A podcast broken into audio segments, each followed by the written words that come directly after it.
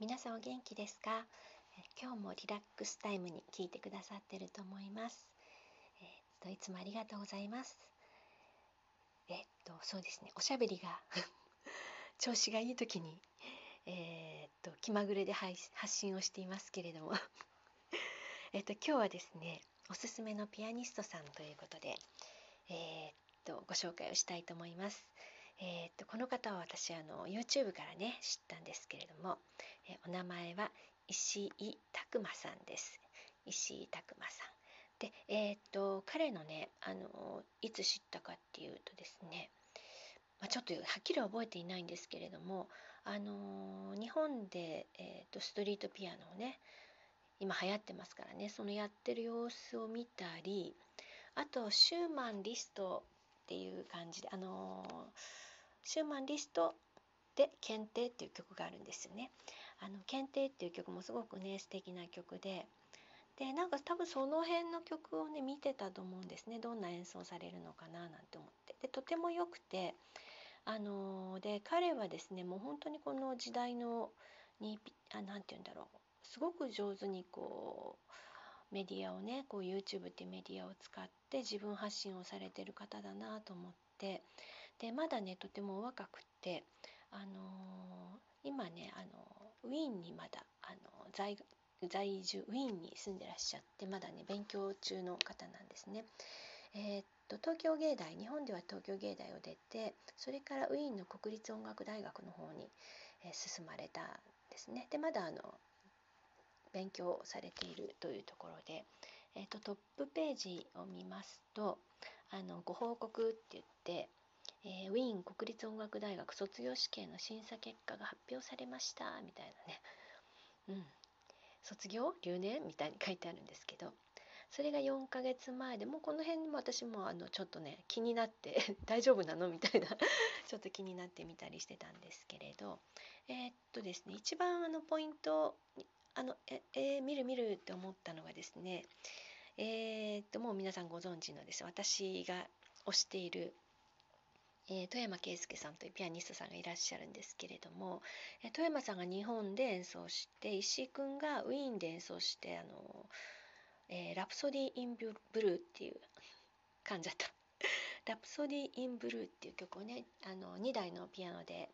えー、すごいですね。もうほんと離れててもあのアンサンブルできるんですね。この人たち。本当にねさすがプロだなって思うんですけど。でこの石井君っていうのはあのいろんな方とねあのアンサンブルしていたんですけどもえ富山さんとやるんだとか思ってもしっかり食いついてしまいまして。で、えーと、ラプソディー・イン・ブルーを見てですねそこからのチャンネルを登録したっていう感じなんですけれどもやっぱね彼はねあののはどこがいいかっていうとですねまだ私もねコンサートだから行ってないんですよ。コロナ禍でねあの YouTube を通して知ったので。ただねあの画面見てると人柄がねやっぱり伝わってくるんですよね。でストリートピアノやっててもとてもね丁寧に演奏されますし。であの友達がねやっぱりカティン君とも友達だったり反田君とも友達だったりっていうことでねあのなかなかあのみんなあ結構みんな仲良しなんだなと思ってでえー、っと特にですね面白かったのは反田君の回面白かったですね。あの男の子男子2人でおうちモンブランって なんか反田君があのモンブランケーキを食べたことない気がするって言ってで彼は今どこだっけな？ポーランドにいるんだったかな？ポーランドから、えー、ウィーンにやってきて2人でケーキ屋さんに行ってモンブランを買って、えー、っと石井さんのお家で食べるっていうあのとてもねあの素の状態が 見られるっていう。これ見るとあ反田君反田さんも反田君っていう感じで若いんだなって 思うんですけど、ね、いざこう演奏となるとねものすごいあのもうオーラいっぱいですから反田さんっていう感じになっちゃうんですけど。だからその石井さんのこのね人柄がとてもいいなと思って。であとですねこのウィーンってあのやっぱり音楽をやってるとねちょっと憧れの都市だったりするんですけど。あのウィーンの街がねとても綺麗でで彼があの時々こう散歩するんですよ。でお散歩したりそうやってあのウィーンのケーキ屋さんねちょっと入ってみたりいつもお世話になってる楽器屋さんです」だって楽器店もねもうそりゃおしゃれな建物 おしゃれなというかあの古いね建物の中にあの日本の方がピアノのねお店をしていてそこに行ったりとかですねこうコロナのコロナ禍でねまあコロナじゃなくてもなかなかウィーンへは行けませんけどあの自分がウィーンに行ってるような気持ちになってそこであの、ね、演奏頑張ってるっていうのを見るとなんか応援したくなっちゃいますよね。私だけかな。あのねそうなんですよ。でその富山さんと共演した曲に戻りますけどそれねあの「ラプソディ・イン・ブルー」って言ってあののだめちゃんがねあのぬいぐるみ着てあの学園祭でなんかピアニカ吹くんだったかな。であのピアノの上にピアニカ置いて吹くっていうのはあのカティン君のねが多分あのメジャーにしたような気がするんですけどで石井さんもそれをねあのやっていてあのとても素敵な演奏をされてましたこれね3月14日に配信したものなんですけど今年のねすごく良かったです。ねだから石井さんの何見たらいいかって言うとね何がいいだろう。もう反田君とのおうちモンブラン おうちモンブラン見て えっと富山さんとのね共演見てそして、えー、っと時間がある方はですね是非あのベートーベンの交響曲第7番の一楽章っていうのがねピアノアレンジ版で4人で演奏してるんですね。これすっごくいいですよ。もう私シンフォニーの7番。これもねのだめのねあのえー、っとテレビ版のオープニングで流れるだったと思うんですけど。あ違ったっけな。ああれ違ったかな。オープニングはだったかな。あ忘れちゃった。7番ね。えー、っとこれがですねグランドピアノ4台でやるんですけれど。あのここにまたあの知らないピアニストさんが 2, 人3人あの高木龍馬さんっていう方はね知ってるんですけどまだねでも知ってるっていう名前だけで彼もねあのとてもいい子みたいなんですいい子でいい人みたいなんですよ。ね、そしてあのこのアレンジをしたのが藤川歩樹さんっていうんですけど全然知らないんです。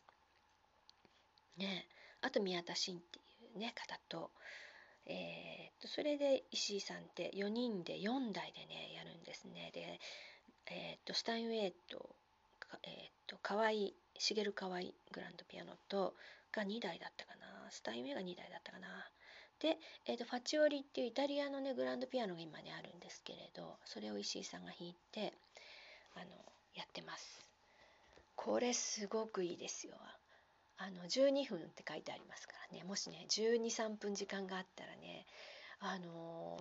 聞いてみてください。あのアレンジもいいし、まあ、もちろんあの皆さんうまくって。でこれはあの対面で演奏しているのであのお互いの表情とかね呼吸とかがぴったり合ってるのであのやっぱりねさすがだなっていう演奏をされてますね。皆さんね。だいたい曲がいいですからね。ベートーベンの7番。ねえ。本当にだからえっとなえっとコロナの前か後かな？でも日本でもねストリートピアノで弾いたりされてたので都庁とかね。偶然聞いた方ラッキーでしたよね。偶然ねその場で石井さん。うん。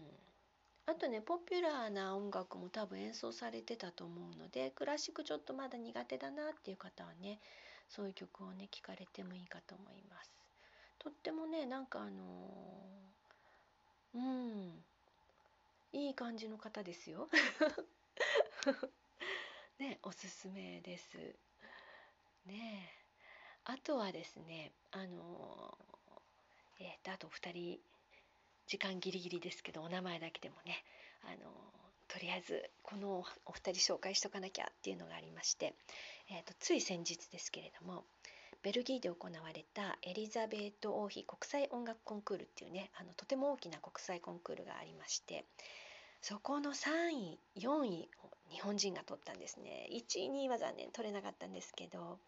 で3位向川圭吾さんっていう方ですね。向川さん。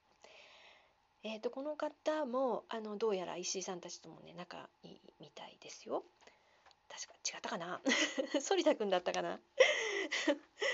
それからね坂田智樹さんっていう方ね。坂田さんも向川さんもあのお名前だけはね私も知っているんですけどちょっとまだ演奏ちゃんとね聞いたことないんですけれどなんとですねこのお二人もうすごい。2人とも愛知県出身ってね嬉しい限りです。パチパチパチパチ。と向川さんは東海市っていうところのご出身で坂田さんが名古屋っていうことなんですけれども。ね多分お二人とも東京芸大だったかな？だったかな？みたいな。かなりアバウトな。えっと、とりあえずお名前だけでもと思ってね。あのそうなんですよ。みんなね多分この辺がみんな同同世代なので心強いですね日本のねこの若手の方たちのね層が厚いっていうんですかねえあのもしよろしければねあの YouTube 今ほんと YouTube が貴重なねあの演奏を聴くツールになってますので是非ね聞いてみてください。えーと、次回またですね、あの今度女性の方をねご紹介したいと思います。えー、あとですね何かご質問とか企画とかもありましたら、えー、お便りください。えーと、ハートスマイルネギもあのこれ連打ができますのでね何回でも押せます。よろしければ連打してみてください。えーと今日は聞いてくださってありがとうございました。